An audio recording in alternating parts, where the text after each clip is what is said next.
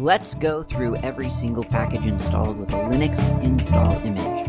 I'm going through the software included with Slackware, but these are all open source applications and libraries, so whether you're running Slackware like me, or Fedora, Debian, BSD, or even Mac or Windows, you can probably download, install, and try these on your computer. So chances are you'll be able to learn something from this podcast. Let's get started.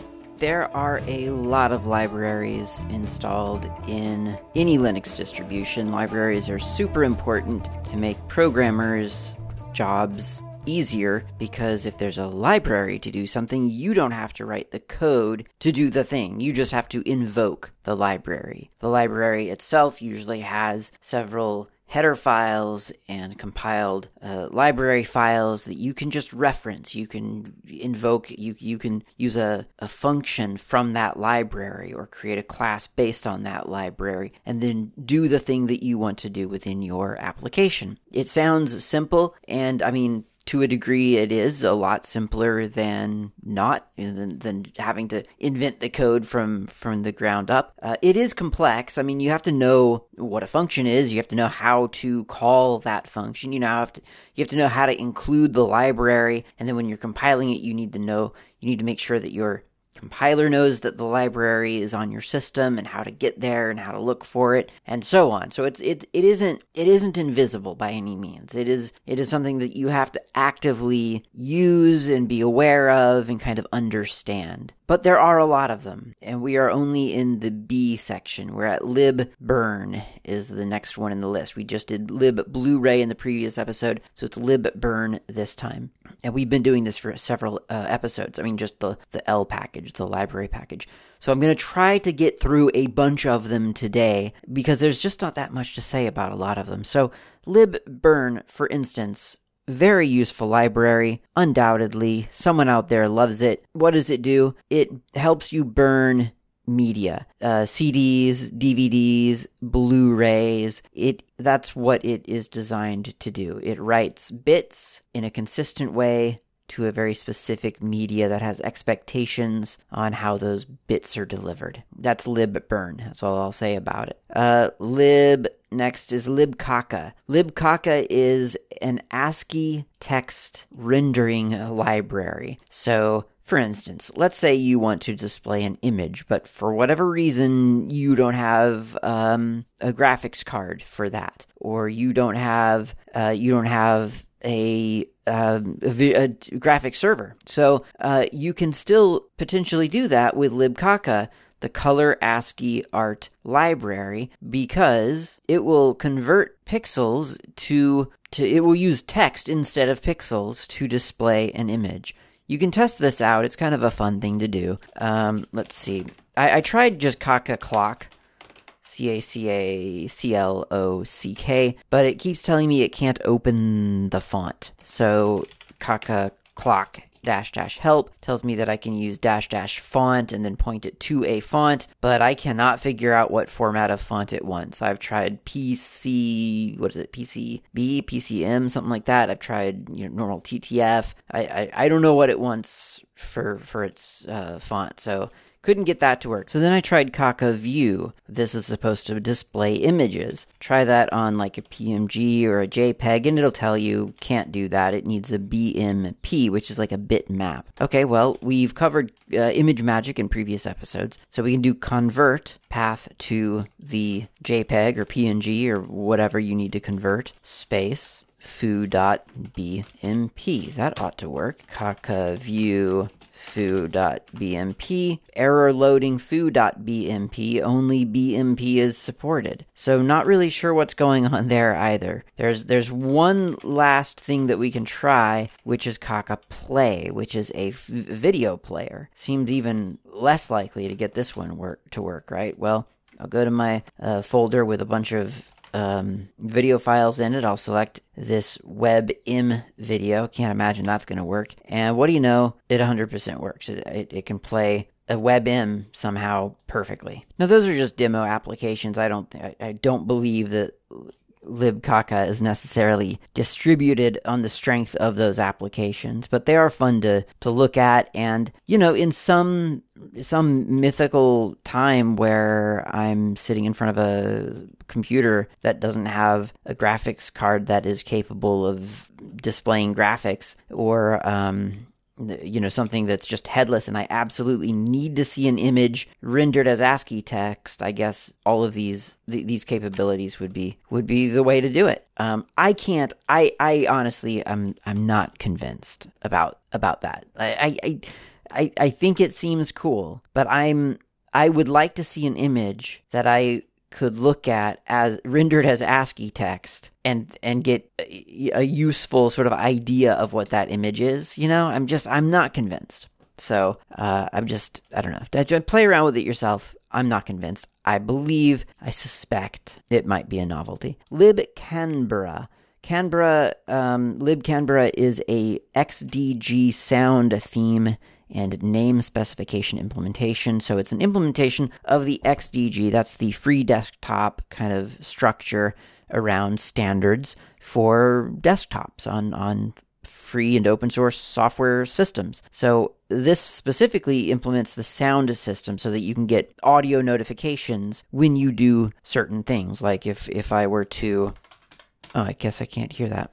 I feel like on one of my computers, I thought it was this one, um, that when I do the sound, you hear sort of a pop, you know, like a little pop sound. Uh, I know that some systems, for instance, when you plug in a USB thumb drive, you'll hear like a, a, chime or a click or a, some kind of alert. So there are various alert sounds that you may hear on a desktop. And libcanberra is a subsystem or, or a, yeah, an implementation of this specification that is designed to be portable and easy to use across lots of different kinds of systems so that you can be sure that your desktop sound system, your, your sound alert notification, your event sounds are are picked up and played as as you wish them to be. Uh, personally, the, the the time that I run into this the most, it seems, is Linux Mint. I feel like Linux Mint really loves to implement the sound theme for their desktops, and I don't. I, I find that. Um,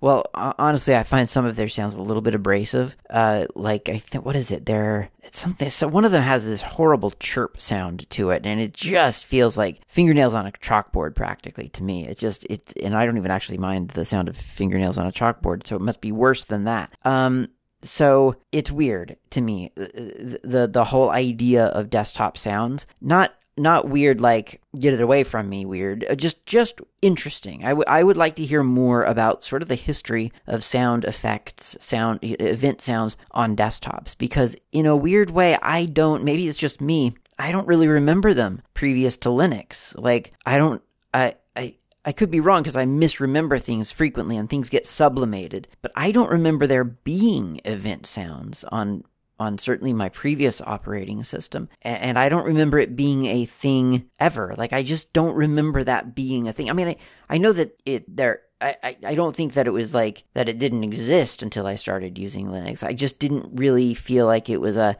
an expectation. And then when I got to Linux, it felt like there was this, there must, I, I don't feel like everyone using Linux wants event sounds on their desktop. I just feel like when I started using Linux, it became clear to me that a apparently there's a group of people out there who care about sound effects on their desktop because otherwise why would these systems even exist? Why would it be default on linux mint for instance? So that's just kind of interesting. I have noticed a little bit ever you know since using linux i have noticed that like you know you'll you'll hear Windows event sounds, like if you hear someone, um, I don't know what they're doing really, but you'll hear it like if you're on a, a, video call with them or something, you'll hear something happen on their desktop that'll chime or something, and you'll think, oh, I think that's a Windows sound. Uh, so I mean, is I don't know, is it a Windows thing or is it a Windows and a Mac thing, and I've just completely forgotten, or or is it just really really um, imbalanced, uh, you know, across across the spectrum? Some people like it, some people don't. I don't know.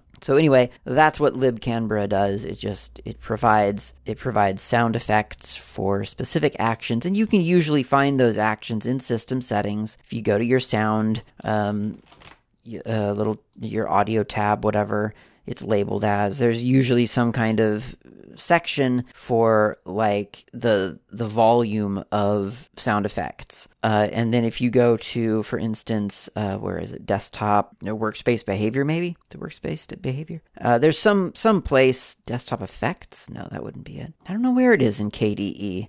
I guess that that that's that's further proof or evidence that I really I don't think I I don't think I run into it that much like in real life. Notifications? Maybe it's notifications. No. I don't know where it is in KDE. That's how little I think about it. But on Linux Mint, I can actually I can picture it. You you go to your the system settings and you go into I don't know, you know, I think it's just sound. Um and and you can actually set the the different sounds for each different um for each different alert. And it, it you know, there's like I don't know, ten of them or twelve of them. Um, I I don't remember their the, them including a whole lot of alternate choices. Weirdly enough, but but you can you can set it.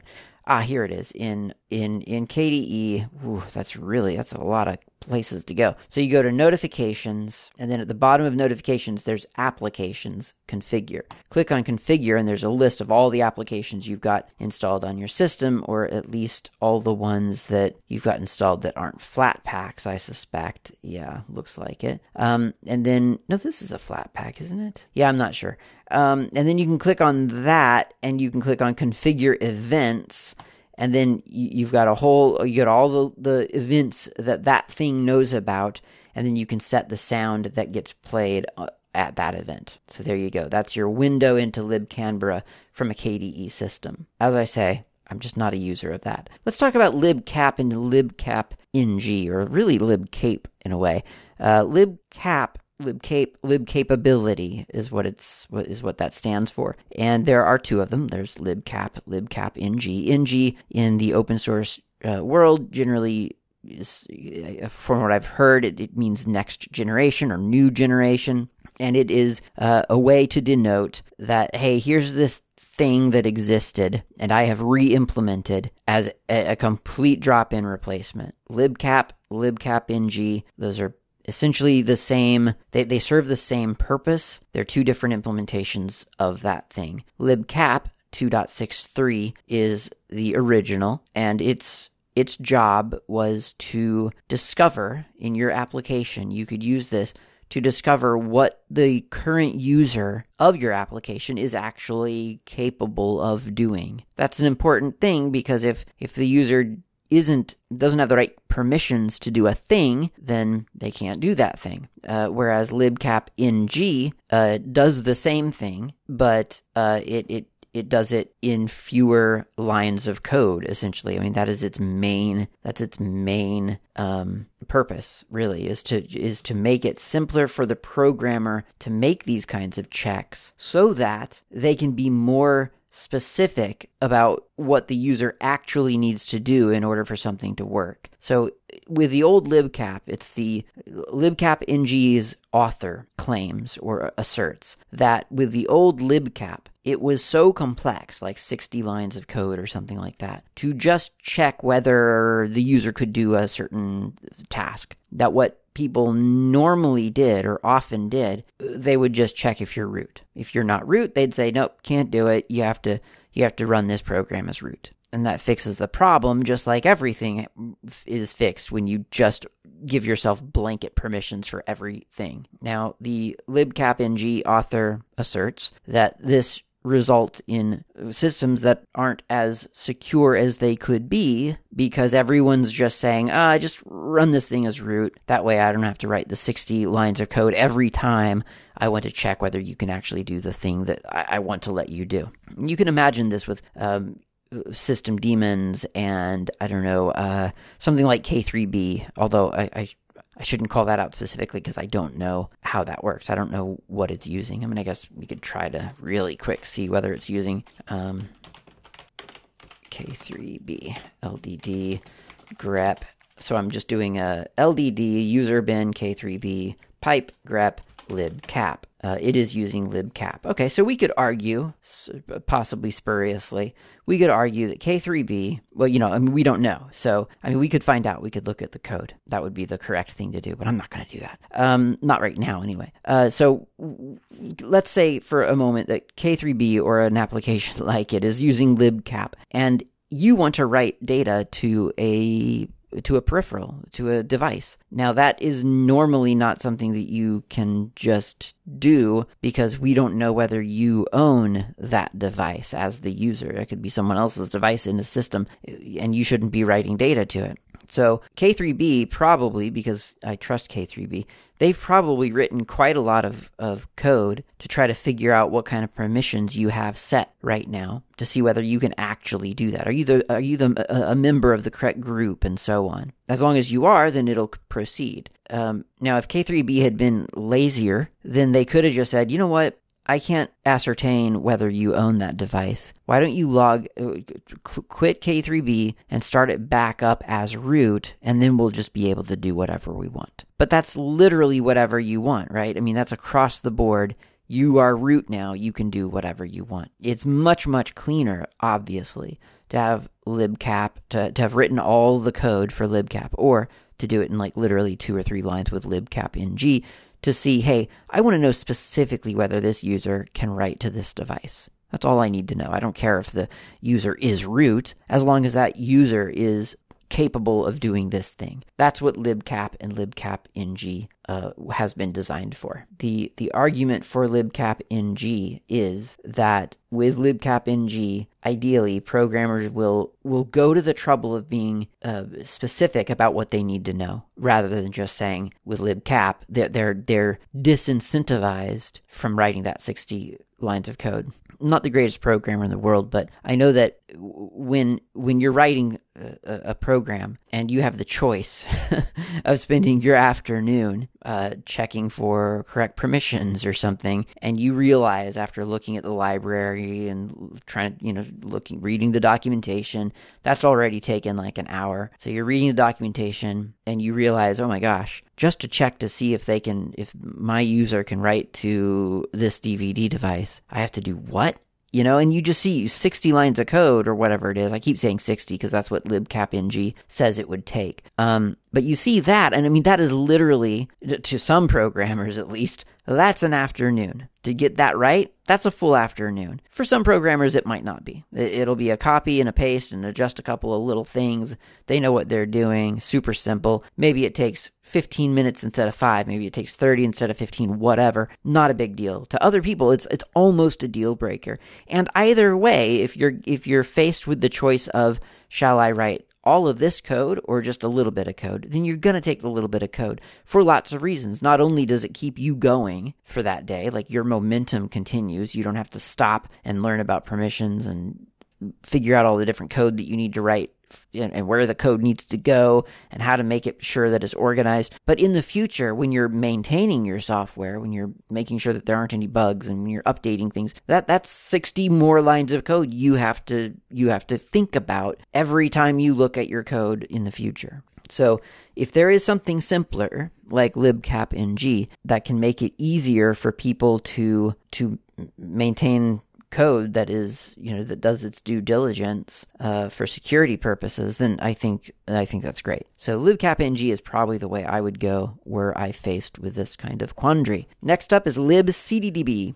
That's an online CD database library. I feel like we've talked about CDDB before. It's a really useful, big project out there in the world um, that simply acts as a catalog of all the different albums uh, in the world. So um, freedb.org is no longer um, a, project, but if you go to um, if you go to gnudb.org, g-n-u-d-b.org, uh, that's the new home for freedb.org database, and that's what you should use in all of your um, all of your applications that, that need to query an online database. Uh, as I understand it, and I haven't looked at it in, into it lately, but it, it, it does things like it figures out that um, this this set of songs at these lengths seems like it must be this album because you figure well there's got to be a billion songs that are three minutes and or you know two minutes and 44 seconds I, I don't know how long pop songs actually are but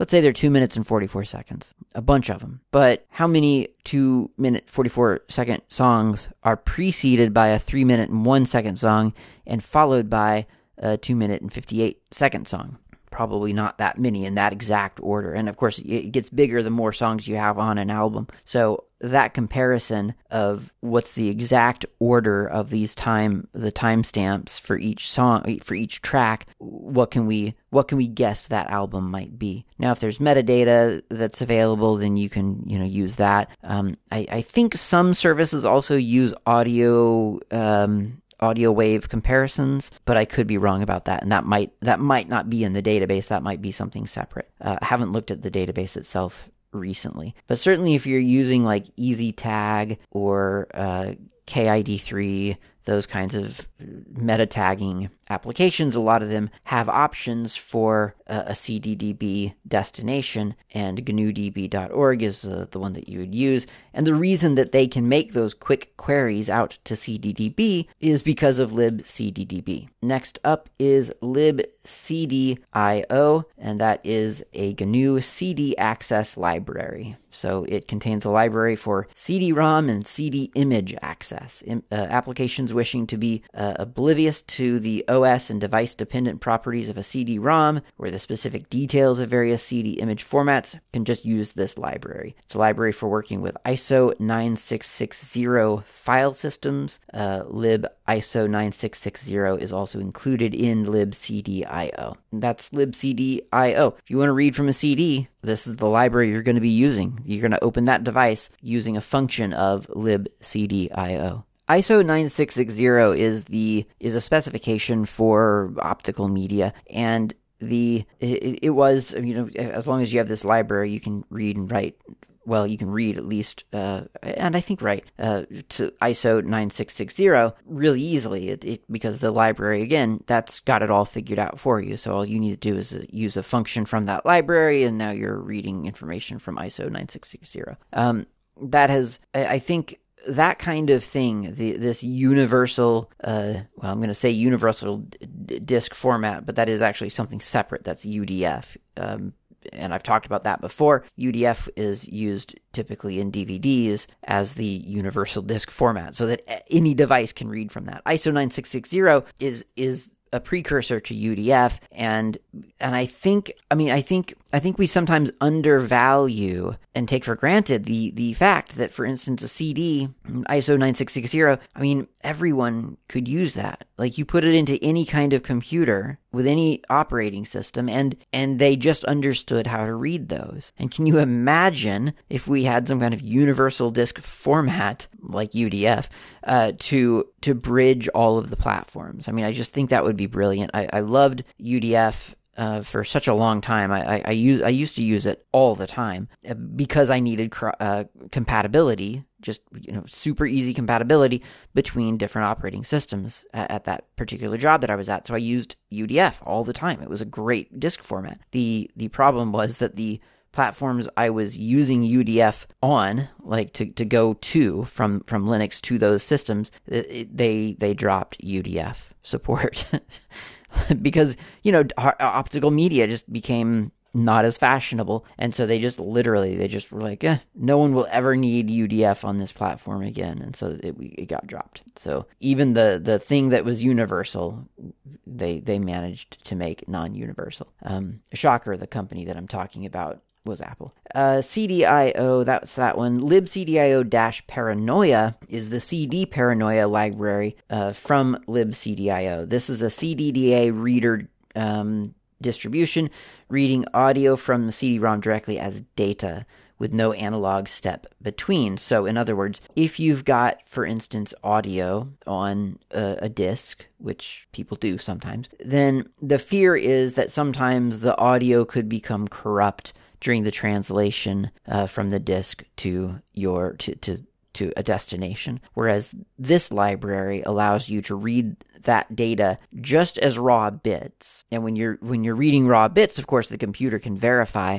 did I get that bit or not? If I didn't get the bit, hold on, let me go back and try to read it. And that's what paranoia will do. It goes back and it'll try to read that bit and read that bit until it gets a success. So libcdio paranoia in theory can rescue um, discs that aren't playing in a CD player. Like maybe they scratch, they're they're scratched, and so the, the, the data the data comes through distorted, or or you know it skips over that data or something. Whereas supposedly with lib paranoia, lib CDIO paranoia and and CD paranoia, those libraries that'll rescue a thing. I have had horrible luck with that. I I believe I've never rescued anything with paranoia. I'm not saying it's no good. I'm just saying, I guess, when I've resorted to it, whatever I was attempting to solve must have been too far gone because it is, yeah, it has basically never worked for me. So I don't, I, I, I can't, yeah, I don't, I don't think about lib uh, CDIO paranoia or CD paranoia much at all because it's just never worked for me. Um, happy to have it work for me at some point in the future, but so far, nothing.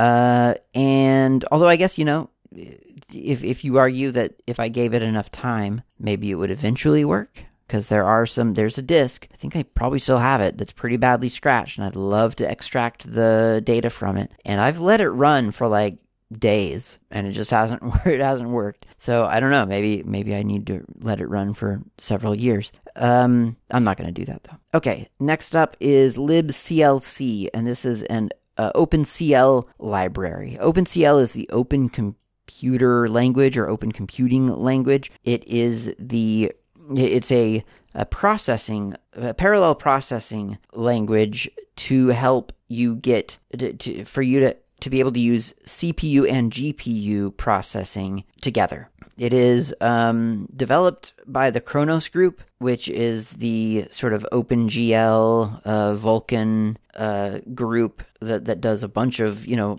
m- most of the open source graphic work these days. Um, they're huge. They do a lot of, uh, you know, really important, like amazingly important work. Uh, and it's it's open standards. It's royalty free open standards for 3D graphics, virtual and augmented reality, parallel computing, machine learning, and vision prop, uh, processing. Huge, huge, huge deal. And if you look through the specifications for OpenCL, which they have on khronos.org, you can get there to the, the white paper or, or whatever it's called. I call it a white paper. Um, maybe it's a, I don't know. Well, it's a specification is what it is, but it's paper and it's white if you print it out on white paper. Um, you, you get, I mean, there's there's companies here, you know, people from companies listed in the acknowledgments that are big deals: AMD, uh, Apple, ARM, Broadcom, Blizzard, CodePlay, Electronics. Uh, Electronic Arts, Ericsson, Freescale, Graphic Remedy, IBM, Intel, Imagination Technologies, Sony, um, Los Alamos National laboratory. That's interesting. Khronos, Kestrel Institute, NVIDIA, forgot them. Uh, ST Microelectronics, don't even know what that is. Symbian, Texas Instruments. Really, like just companies that, you know, are, are a big deal. Which, going back to that discussion of like where's open source today, the fact that there's a Khronos group that acknowledges two pages of people from companies that have millions of dollars supporting their efforts. I mean, in some cases, billions of dollars supporting effort. And it's it's going towards a, a universally recognized cross compatible language to enable 3D graphics. I mean, that's a big, big deal. It's, it's, it's, it's weird. It's, it's, it's a big deal, but it's also a scary thing, you know, because as an open source enthusiast, you might say, well, I don't want to be that dependent on the companies I've just listed. Like those are companies that I don't, I, I, you know, you, we probably don't necessarily like everything that they do did I say two pages? It's actually three pages of names, single column. Um, you know, so you you might not think, well, I don't I don't want to have to rely on all these companies to get graphics on my computer. And I think that's fair enough. But temper that with the reality that those companies exist and they could be all doing their own thing. They could all be working in a silo. And we could have a case where every single different kind of computer or different operating system has a different way of, of rendering graphics. I mean, this kind of thing has, has existed before. It's not a good place to be. So the fact that, that some force is, is inspiring them to work together to provide something that everyone can use, that really is a big deal. It's, it's an important thing. And once again, I, I don't think that that is a foregone conclusion. I don't think that has to happen. It, it could it could happen differently. It could be that they don't do that. But for whatever reason, and it's the influence of open source, they've decided to actually work together and we're all benefiting from it. Depending on what you're doing with your computer. Maybe you're not benefiting from it. Maybe you don't even run a graphics server. Maybe you just type text. That's fine.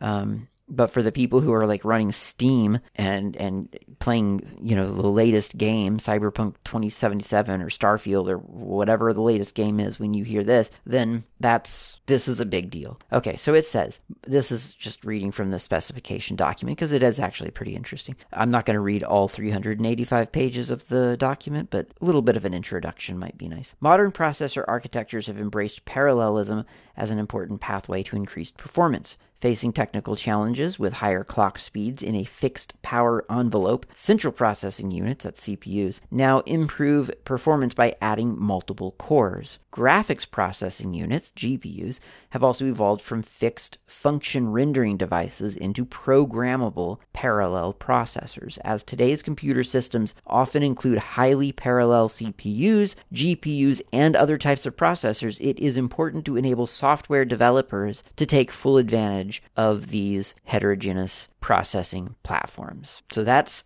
that's the the the statement, the the mission statement of OpenCL.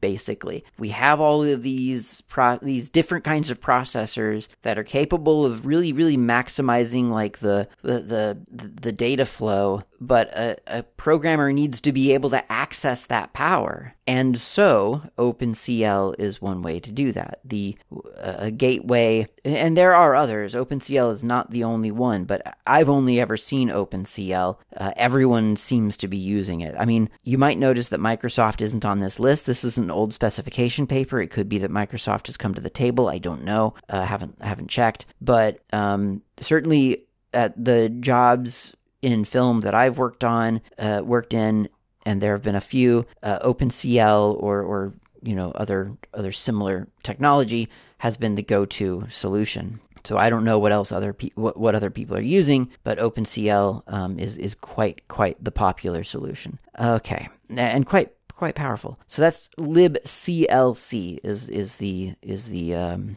is the library that you're looking at there, and that's BSD MIT dual license implementation of the library requirements of the OpenCL programming language as specified by OpenCL specification. I think it's time for a coffee break. That's what I think. Come back and we'll pick up a couple more.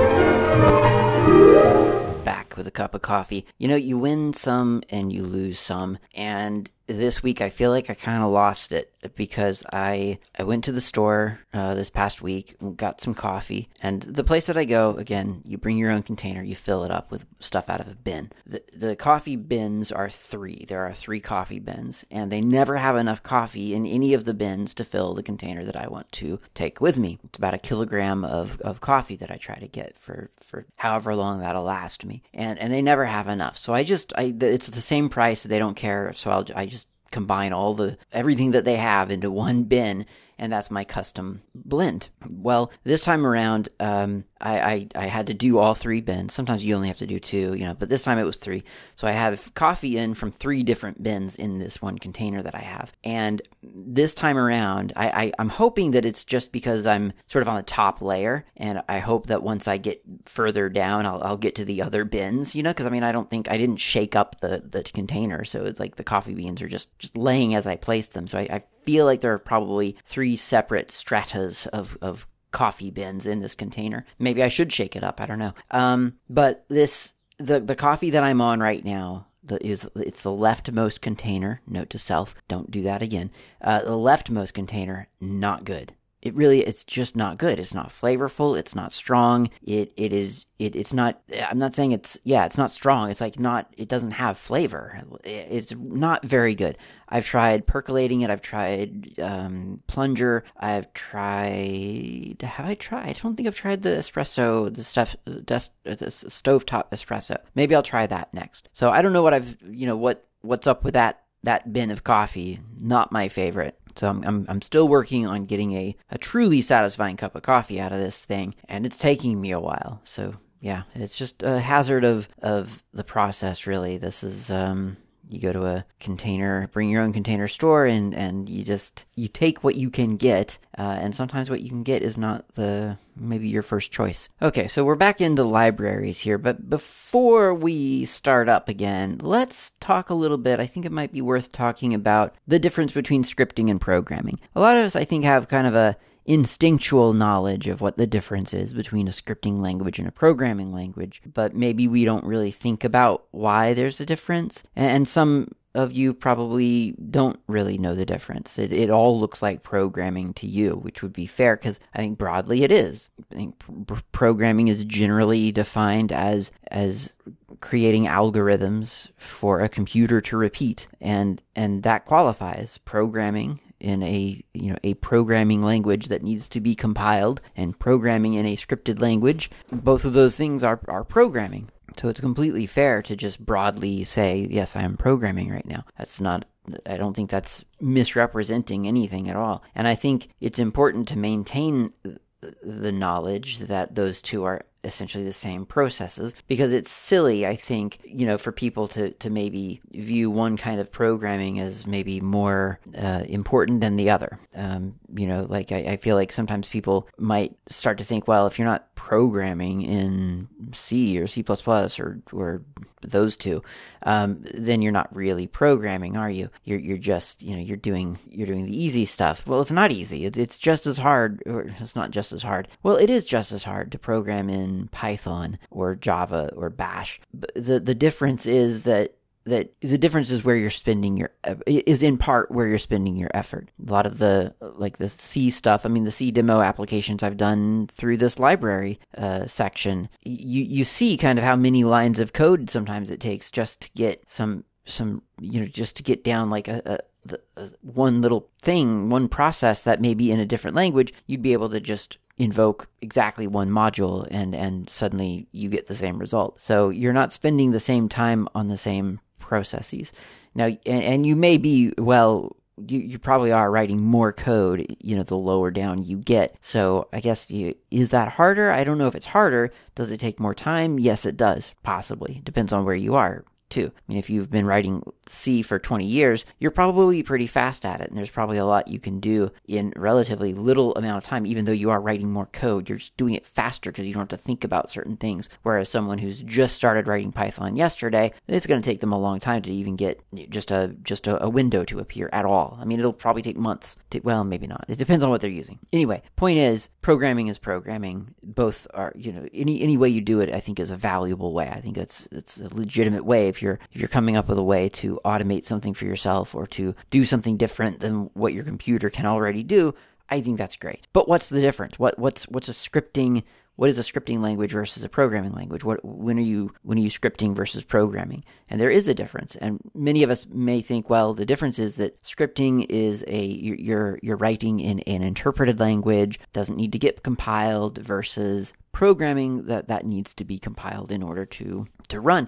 Even though sometimes that compiled process, uh, you know, happens uh, very quickly or or as part of a, a, different process that you don't even see for yourself. You don't really do the p- compiling yourself because some other application is doing it for you. Whatever, whatever the case may be, there's like this knowledge that well, programming is done with a it is it, the the the end of a the end step of a program of programming programming is compiling, whereas the end step of a scripting language is that you just run the thing. And literally, that takes the the form of GCC example dot c dash o my sample return So you're you're invoking a compiler. That's programming. Whereas with something else, Python, you just type in Python, and now you're in Python, and you can do things like print parentheses, quote, hello, close quote, close parentheses, and it prints hello. And you can try to struggle to get out of it. Oh, exit parentheses, parentheses. That's how you get out of it. So there's a difference there. Um, but here's the thing. Um, with with compiled when you're programming and and this is important for the section that we're in right now with the libraries you're including libraries. You're, you're including functions of libraries within your code. Whereas in a scripting language, you are more often than not, there are some ex- exceptions just to muddy the waters, but more often than not, broadly speaking, you are not, you're not doing that. You're not embedding code into your code. You are stringing code together. So for instance, if, if you just do a find uh, in your home directory dash type f dash iname quote asterisk txt. So that's going to find all the txt files in your home directory. Wow, I have a lot more than I realized. Uh, maybe I'll do license all capital dot txt and make that a name there. Well, there's a lot there too. Wow, there are a lot of um, there are a lot of txt files in my home directory. Who knew? All right, how about if I just make it literally license.txt? There's still a lot. Okay, whatever. Doesn't matter. So there's a lot. So if I pipe that to grep um, for anything that also contains mm, uh, the word supertux, supertux, then I only find one, two, three, four results. So I've just scripted something essentially. I mean, I'm doing it interactive, fairly interactively, so I don't know if it's exactly the same thing, but I've just kind of scripted this this process where my computer will find all the license.txt files on my in my home directory, and it'll filter out for me because I've piped the output of find into the input of grep. It'll find anything that that in that long long path name includes the word supertux. And that's significant because that has find and grep are are are applications that exist and I'm not I'm not embedding them into something else. I am I am just stringing them together. Now I can I could I could make this into a shell script, emacs my myscript.sh. I could type the same exact thing, or because I'm lazy, copy and paste the exact same thing. And I'll put a little shebang, shebang bin. Wait, is it user? Yeah, probably user bin env space bash. Then I type the same thing, and now I, if I do bash dot dot slash myscript.sh, I get the same kind of output. But I still haven't embedded code into that script. Uh, I've simply invoked applications and they're running as intended, but through through some Linux POSIX um, trickery, I've I've strung them together. I've I've rewired how sort of one outputs its information and how the other one in uh, receives information. I've redirected output to input and and now they're together. Whereas in an application, as we've seen in the demo uh, applications, with programming, if we do my program dot sh and then we do a hash include angle bracket standard io dot h close bracket. Now I've included something. I've I've embedded the code from standard IO into this application. I didn't have to type it all out myself. I don't have to go copy and paste the code, but that's what the include statement functionally does. And so now that code is part of my program. And in fact, that that iteration of that code is part of my program because if I compile that right now, then then that becomes that application. All those all that those lines of code are now in my application. I think there's a significant a significant difference to those two processes, um, and, and, I think they're both very very powerful. Uh, one, the the stringing things together in a scripting language, that's really powerful because it's it's pretty darned um, intuitive if if you know the the things that you're stringing together. Like you very much you're you're building a new application by by combining other applications. But th- the way that you know to combine those two other applications is because you've used them in other contexts. And I think that's I think that's probably why in in a way grep is such a powerful little tool because so many people Linux users when they're they're learning terminal, they learn grep pretty early on because it's something that you can pipe into. And then you you develop more understanding of what grep can do. Like oh i could do I could do a grep, but I could exclude the results instead of include them, or I could I can do a case insensitive search instead of a sensitive search, and all these other these these little tools that it provides you, and it becomes a component, a building block for more complex actions that you might want to do in your shell. And it's not just grep, obviously. I mean, there there are lots of things that I think a, a, a, Linux user uses here and there. Maybe maybe as an introduction to the terminal, or maybe just because you you discover it and you start using it because it's useful to you. Uh, Rev being a something that sort of leaps to mind, or even TR, just where it's like, oh, I, I see the utility for that all of a sudden. Now, now that I I, I, I know how I, I, I know I want to get to a certain place. It's just what's the easiest way for me to get there? Oh, what if I reverse the string and parse parse whatever's at the beginning rather than trying to find the end. Yeah, that's a lot easier. I'll do that. And then I'll pipe it back to Rev to get it back. You know, and, and you can kind of develop all these little tricks yourself by using them. And that, that's harder to do with a library. Like you can, you can do it with a library if, if you if you practice. But how how many people sit around practicing uh, trivial seeming programming tasks. People do it, but not not all of us do it all the time. And, and, that's what it would take. You'd have to just sit there at your text editor, your IDE, and include a library and just see what you can do with it. Which I mean that's a valid way to learn a, a, library, believe me. It is just it's it's not quite as natural as learning the commands that that are functional on an everyday basis. And and that, that very frequently the default of those those applications does something useful. Whereas with a library, because they very frequently do so many minute little specific things, even if you are just doing a little test run in a programming language, you, you do one or two things in a library, and, and as far as you know, you haven't done anything. All you've done is, I don't know, queried the size of a window. You know, like, well, great. The, now what? What do I do with that? How do I even get that output? Like, the program didn't fail to compile, so I guess it must have worked. But I don't, I don't, you don't see the difference. It doesn't do anything for you. And I think that's why Bash is such a, such a very, very useful introduction into the concept of programming because there's so much you can do that is immediately useful. Whereas even something like Python, which I mean, you know, people kind of kind of debate whether that's a scripting language or a programming language. But even even Python, like there's there's a there's like this big chasm be- between just the normal user who says, "Oh yeah, I should learn how to program," and then a point in Python where they're actually doing something that's useful. Which in a way is kind of why I like why I've enjoyed introducing people to Ansible.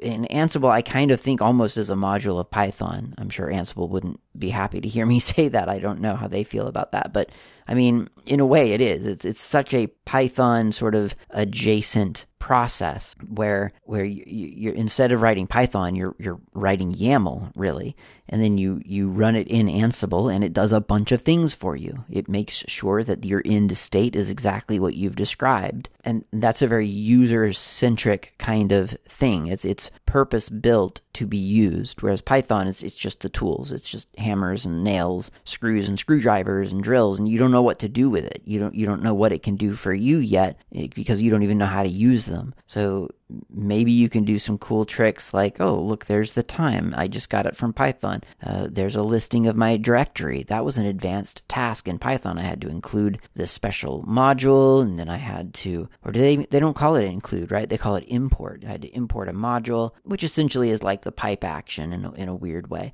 So you're including the module, or importing the module, and then you, you do the, the os.dir or the os.list, whatever it is. I think it's os.dir uh, command, and, and you get the output. And, and that seems cool and, and useful, but redundant. I mean, you certainly already have ls, and it gives you much more useful uh, out a format of output that's more useful. And it, it, just takes a long time to get from yes, I am typing things and making things happen in this this language, and, and oh, I can actually this is actually helping me get things done today. And with programming, I think I think that chasm is even even wider than something like Python, which again I, I think there's an argument that it's a little bit of a script, a little bit of a programming language. With with a programming language where you're including libraries and having to learn about functions and methods and classes and things like that. I think it takes a lot a lot longer to sort of get the feel for why that works and how that works and what's even possible as opposed to a scripting language where you see all the pieces in front of you. And each piece has a, a,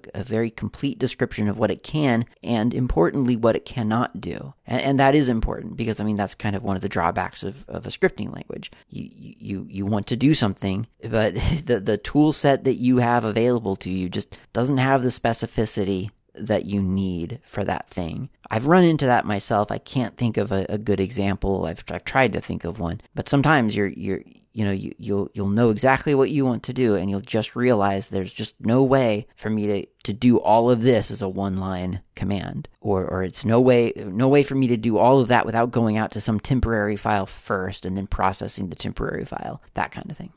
So scripting, scripting is you've got lots of little box cars and you're you're tethering them together into a train. Programming, you're opening up all the boxcars, taking the contents out, and putting them into one single boxcar. That's my analogy. All right, next up for the libraries is libcue, C-U-E. Um, so a cue sheet, CUE, Q sheet is a metadata file describing the layout of a CD or a DVD, and libcue parses a cue sheet, and it provides an API for you to be able to then access that that um, that cue sheet, the the parsed data, which obviously is important. Um, I've never seen a cue sheet. I don't know what these actually are. I mean, other than that, it's just been described. Uh, and the the GitHub uh, page that describes the library libcue does reference a Wikipedia sheet about cue sheets, but I, I don't know what a, a cue sheet is exactly. Although some of the some of the um, the like the metadata might seem familiar. Like you may have seen things like CD text file, flags, catalog, title, performer, songwriter. Um, and for a while there was a a thing where uh, some CD players were trying to uh, make it a thing that CD text, like CDs would would would contain more more data about what was on it for for CD players to display them. And I think I imagine it was probably probably starting to ramp up and then probably CDs fell out of fashion. That's kind of my because I feel like I heard about CD text, for instance, and then kind of eventually, and then shortly thereafter, people had moved on from CDs. So I don't know if it was just a, a, matter of timing or just not enough adoption or what. But anyway, that's CD text. This this isn't necessarily CD text. A cue sheet itself simply has more information about the contents of the CD, which may or may not be expressed as CD text. It could just be you know metadata. Um, what that's meant to provide, I guess, depends on on the cue sheet. Uh, it it is typically things like yeah like you know artist name performer track name things like that um, but i've i've never i've never dealt with that but that's libcue anyway that's what that does okay next up is libdbusmenu this is a GTK dbus menu protocol, a small library that was created by pulling out some common code uh, from Indicator applet, and it passes a menu structure across dbus so that a program can create a menu without really having to think about how it's going to display, how it's going to be displayed on whatever other end. I think this is a great example of a library, uh, of what a library does. This is the kind of thing. It's it's like, well, we're gonna we're gonna look at what what information goes into making a library, and we'll define that information. And how you decode that on your side is up to you. It's it's up to your your desktop environment but the just the raw data we can we can build that for whatever reason from whatever sources. We can build that and then pass that over to you. And i, I mean really that's kind of that's what interprocess communication uh, and and arguably even some network communication ought to be really. Just just send the data and the the structure or like describe the structure and then let the other side assemble all of those things in a way that that that, that the other side needs to assemble it whatever that might be. It might be a different widget set than what you expect. It might be a might not be a graphical uh, thing at all. It might be just turned into plain text on on some kind of terminal display or, or whatever. I think that's really, really, really vital. Like that kind of separation of of, of content and structure from I guess implementation, uh, or I guess I guess content from style, broadly speaking. There's um, an accompanying libdbusmenu for Qt as well. That's libdbus uh, dbus menu dash qt, and it's it's exactly the same same thing. Then there's libdiscid. This is the MusicBrainz disk ID library, uh, which attempts to create a um, an ID for a disk by by reading the table of contents of a CD and and generating a unique identifier. Uh, and this this is how MusicBrainz the the MusicBrainz database organizes its catalog. This is a library for determining what a CD contains based on musicbrainz.org is a little bit like GNU DB, I guess, or FreeDB. It's a place that catalogs all the albums available on CD. They do that by assigning unique IDs to known albums, which you can then ideally access through libdiscid. Okay, probably the last one, libdmx. I mean, we've gotten through the C's at least. That's a good thing.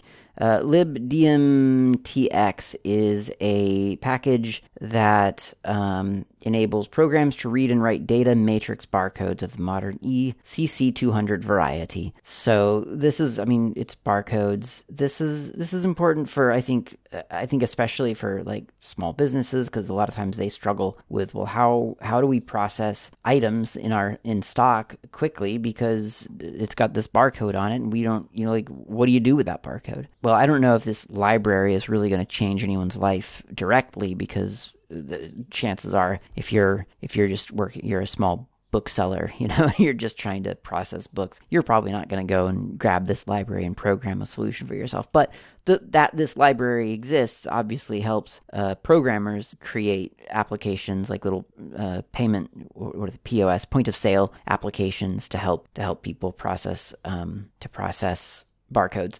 I think the the other problem with barcodes, of course, is that they do require some kind of reader, which uh, historically has been, you know, it's been a special device that aren't, it's not really sold usually, just kind of like off the shelf. You don't just go to a store and get a barcode reader. You have to like find a barcode reader. Luckily, in my limited experience with this, they've been pretty generic. Like once you find a barcode reader, you just plug it in and it, just reads in stuff as a serial, uh, you know, just raw data, just a string of numbers, really. It's really basic. Uh, again, basic to you and me, not basic to someone who just wants to make their computer look and see what book they're holding up to it or, or you know, whatever item it is, um, independent album or, you know, like whatever you're selling at your little store. So I don't know. I, I, I dislike it. I don't like it. I think QR codes in a way has been revolutionary c- combined at least with like the prevalence of like digital imaging like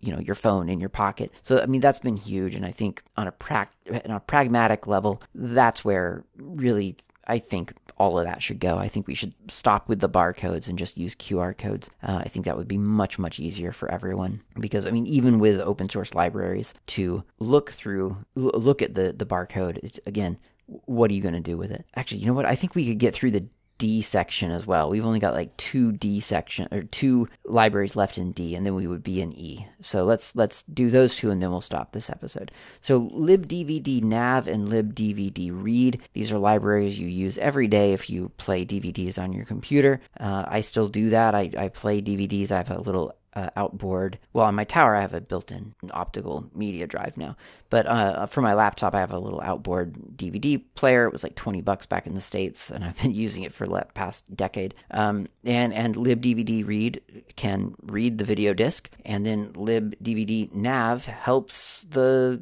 application uh, reading the thing actually be able to navigate through the the menus and uh, multi-angle playback if if your DVD has that, uh, and interactive little DVD games, things like that. So all of that stuff That's provided by, or, or the, the reading is provided by libdvdread. Nav by Nav. Uh, and really, both of those are provided by Videolan. So if you're using VLC, then th- that's where all of this stuff comes from. If you're using VLC as a Flatpak, of course, then you um, you are using you are using these libraries again. They've been downloaded again for you. You're not even using the ones that have been installed on Slackware. But you know what? You didn't have to really think about it. It just happened magically, and that is the magic of Flatpak. So there you go. That's all the C's and the D's in the library uh, section, which is great because now we're in the E's, and there's only two of those. So I mean, really, I'm almost tempted to do those now, but I'm not going to. We're going to stop the episode here. Thanks for listening. I'll talk to you next time.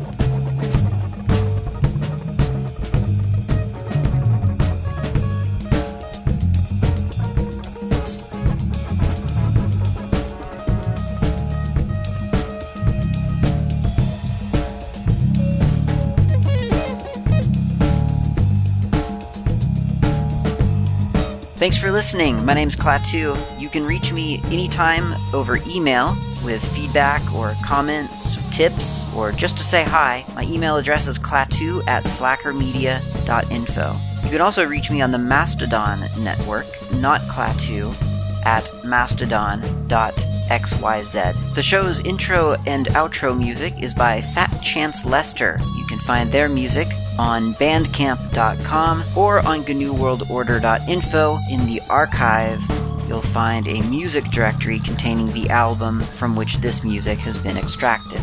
Until next time, thanks for listening and keep the source open.